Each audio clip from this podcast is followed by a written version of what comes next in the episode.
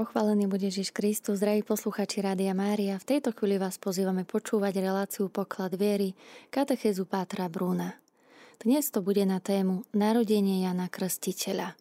Drahí poslucháči, prednedávnom som čítal príbeh o dvoch kameňoch, ktoré boli v potoku a ktoré túžili po veľkom poslaní. Chceli zdobiť nejaký vzácny predmet. Jedného dňa ich vylovil človek, ale iba ich strčil do krabice. Samozrejme sa im to nepáčilo ale nič s tým urobiť nemohli. Počase ich vybral a osadil ich, ale nie podľa ich predstav, nevložil ich do žiadneho zácného daru. Okolo nich bol len samý cement a piesok a len trochu ich bolo vidieť. A tak sa rozhodli oslobodiť.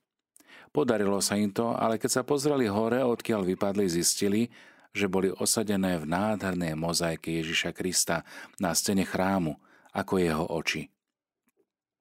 Žiaľ, pre kamene už bolo neskoro.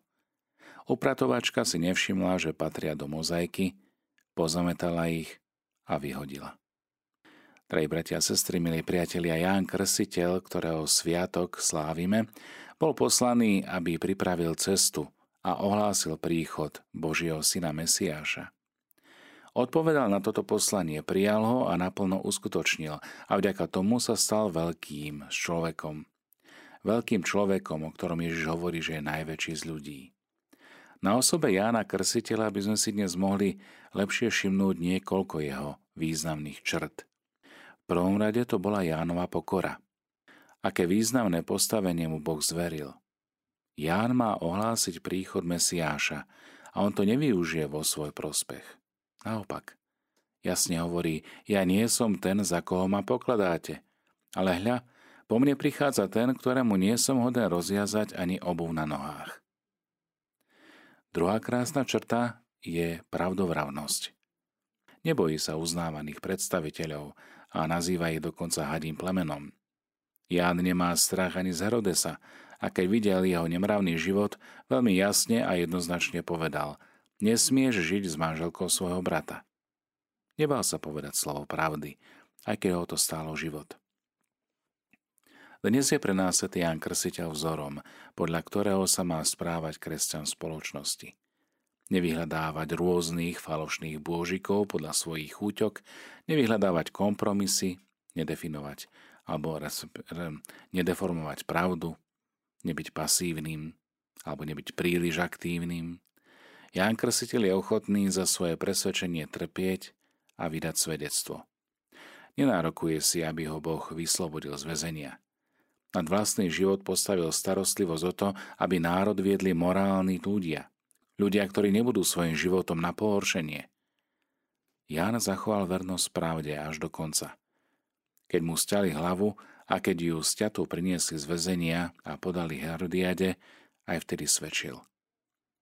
Preto pán Ježiš právom hovorí, medzi tými, čo sa narodili zo ženy, nepostal nik väčší ako Ján Krstiteľ. Tak ako mal svoje poslanie Ján Krstiteľ, milí priatelia, tak ho máme aj my.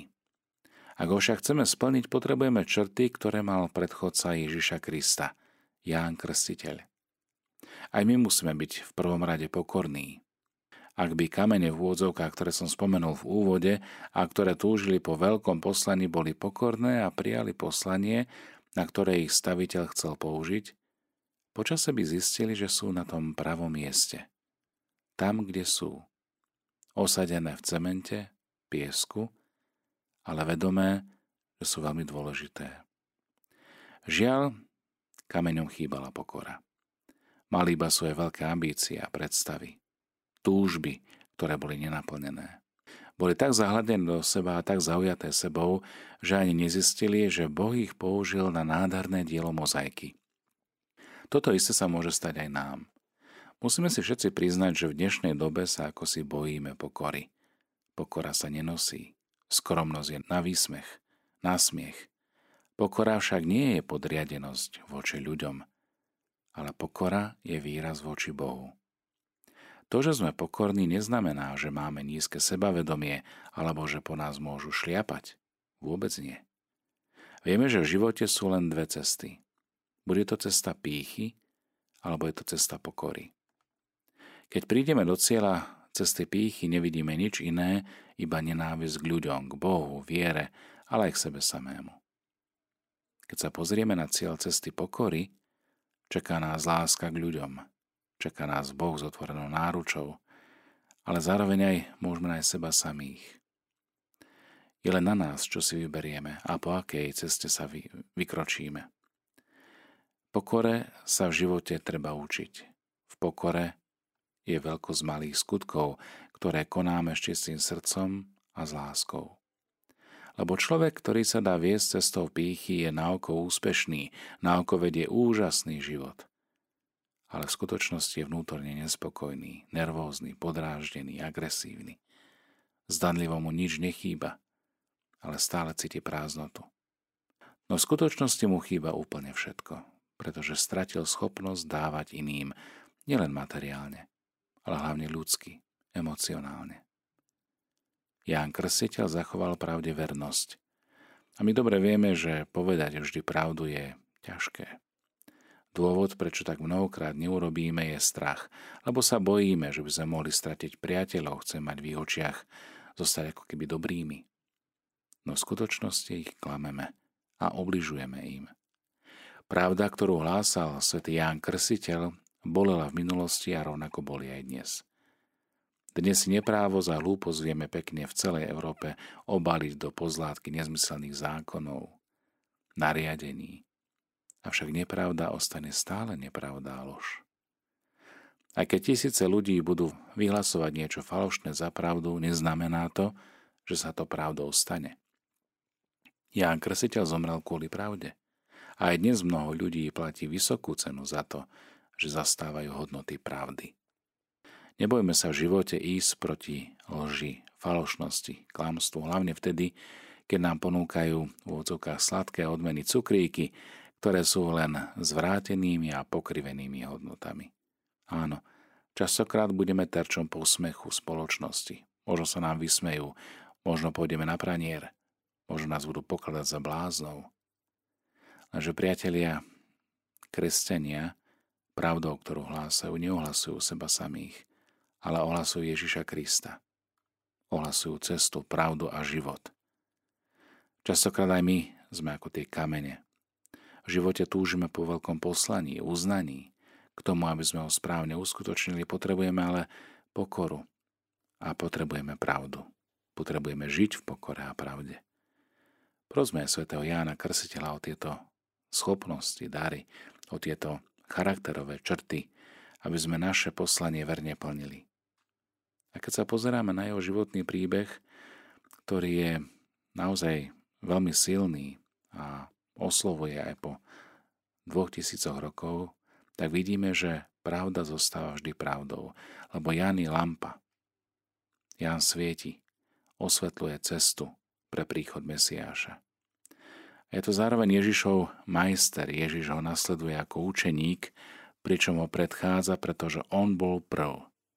On je silnejší ako on.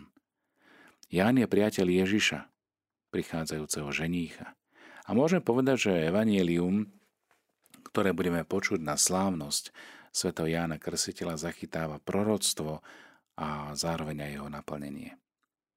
Naplnenie Jána a Ježiša s ich jedinečnosťou, špecifickým povolaním spája základ na jednomyselnosť naplnení Božích plánov.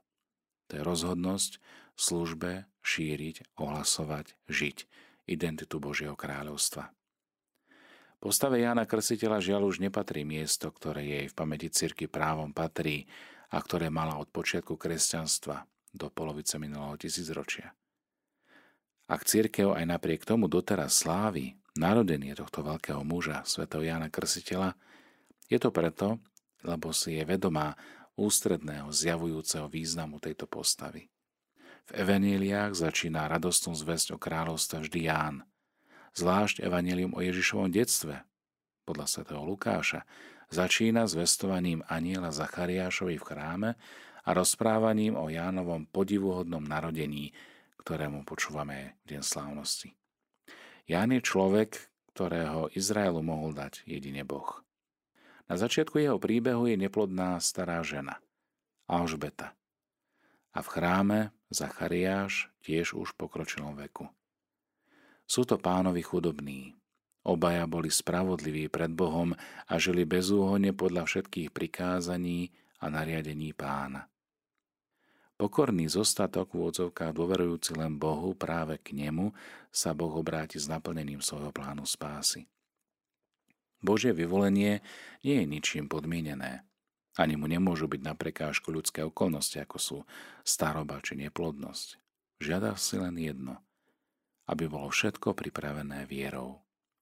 Viera vrchy prenáša. Takto sa narodí Ján, zvestovaný anielom Božím poslom, otcovi kňazovi Zachariášovi, ktorý je práve v službe v chráme, čiže v službe Bohu. Je iba šesťmesačným plodom, ktorý rozpozná prítomnosť pána, Mesiáša Ježiša, práve počatého v Márínom lone. A pod srdcom svojej matky je pomazaný prítomnosťou Božieho ducha, Ducha Svetého, ktorý na ňu v danej chvíli zostupuje. Keď potom prichádza na svet, jeho meno ustanovuje jeho povolanie a poslanie. Je to meno vybraté Bohom skrze jeho posla.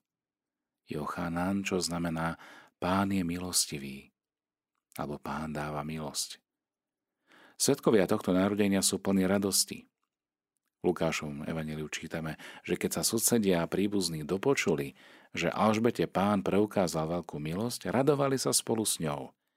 A jeho otec Zachariáš, ktorému nebolo umožnené zvolať požehnanie na ľud na konci chrámovej bohoslužby, teraz chváli Boha, pretože rozpoznali jeho zásah a prepukne v mesiášsky chválospev, ktorý poznáme ako Benediktus – a ktorý sa církev modlí každé ráno v raných chválach. A ty, chlapček, bude sa volať prorokom Najvyššieho. Pôjdeš pre tvárou pána a pripravíš mu cestu. Tak prišiel na svet ten, ktorý je najväčší medzi tými, čo sa narodili zo ženy. Viac než prorok, ktorý podľa Ježišovho svedectva o ňom nie je svetlom, ale Ján je lampou. Lampou horiacou a svietiacou, aby svedčil o svetle, o pravde, o živote. Keď vyrastie, stane sa silným v duchu svetom a predstúpi pred Izrael. Jeho osud sa znovu spojí s Ježišovým do tej miery, že udalosť jeho života, rozprávané evanieliami, nie sú len predobrazom Ježišových udalostí, ale dejú sa súčasne a súbežne. S nimi. Dejú sa, že jedni predpokladajú druhé. Je pravdepodobné, že Ježiš bol v určitom období Jánovým učeníkom a zdieľal s ním život jeho komunity. Až keď Ján zomrie násilnou smrťou, ukáže sa naplnenie jeho života a poslanie v Kristovi. Určite nie je náhoda, že král Herodes pokladá Ježiša za Jána Krstiteľa, ktorý stal z mŕtvych. A ani to, že niektorí Ježišovi súčasníci si o ňom myslia, že je Ján Krstiteľ. Milí priatelia, tieto myšlienky Enza Bianchiho, známeho biblistu, nech teda sprevádzajú aj naše rozjímanie pri pohľade na pánovho predchodcu, toho, ktorý na ňo ukazuje ako na Božieho baránka, toho, ktorý naplnením očakávaní mnohých generácií v Izraeli. Toto je ten, ktorý má prísť. Ten, na ktorom spočinie Duch Boží, Duch Svetý. No a Ján je toho svetkom. Nie len vo chvíli, kedy ho rozpoznáva ako nenarodený v lone svojej matky, ale aj vo chvíli, kedy vníma prítomnosť Otca, ktorý hovorí, toto je môj milovaný syn, ale takisto aj prítomnosť ducha, ktorý v podobe holubice sa znáša nad Kristom. Milí priatelia, je nás teda krásny príklad a hlboká viera Jána Krstila pánovo predchodcu sprevádza aj v našom vydávaní svedectví pravdy. Hájiť pravdu, hájiť hodnoty Evanielia znamená vydávať svedectvo. Ján, hoc ako predchodca sa stretol s Kristom, už svojim životom, ale aj svojou smrťou ohlásil tú radostnú zväzť Krista, pravdy, života, cesty, ktorý dáva zmysel a zjavuje ho aj dnes – nech teda oroduje za nás, nech oroduje za všetkých, ktorí nosia meno Jána, lebo sú pánom milovaní, ale aj za všetkých tých, ktorí vydávajú svedectvo pravde. Možno aj náročným spôsobom, perzekuovaní, možno väznení, nespravodlivo prenasledovaní. Svetý Ján Krstiteľ, oroduj za nás.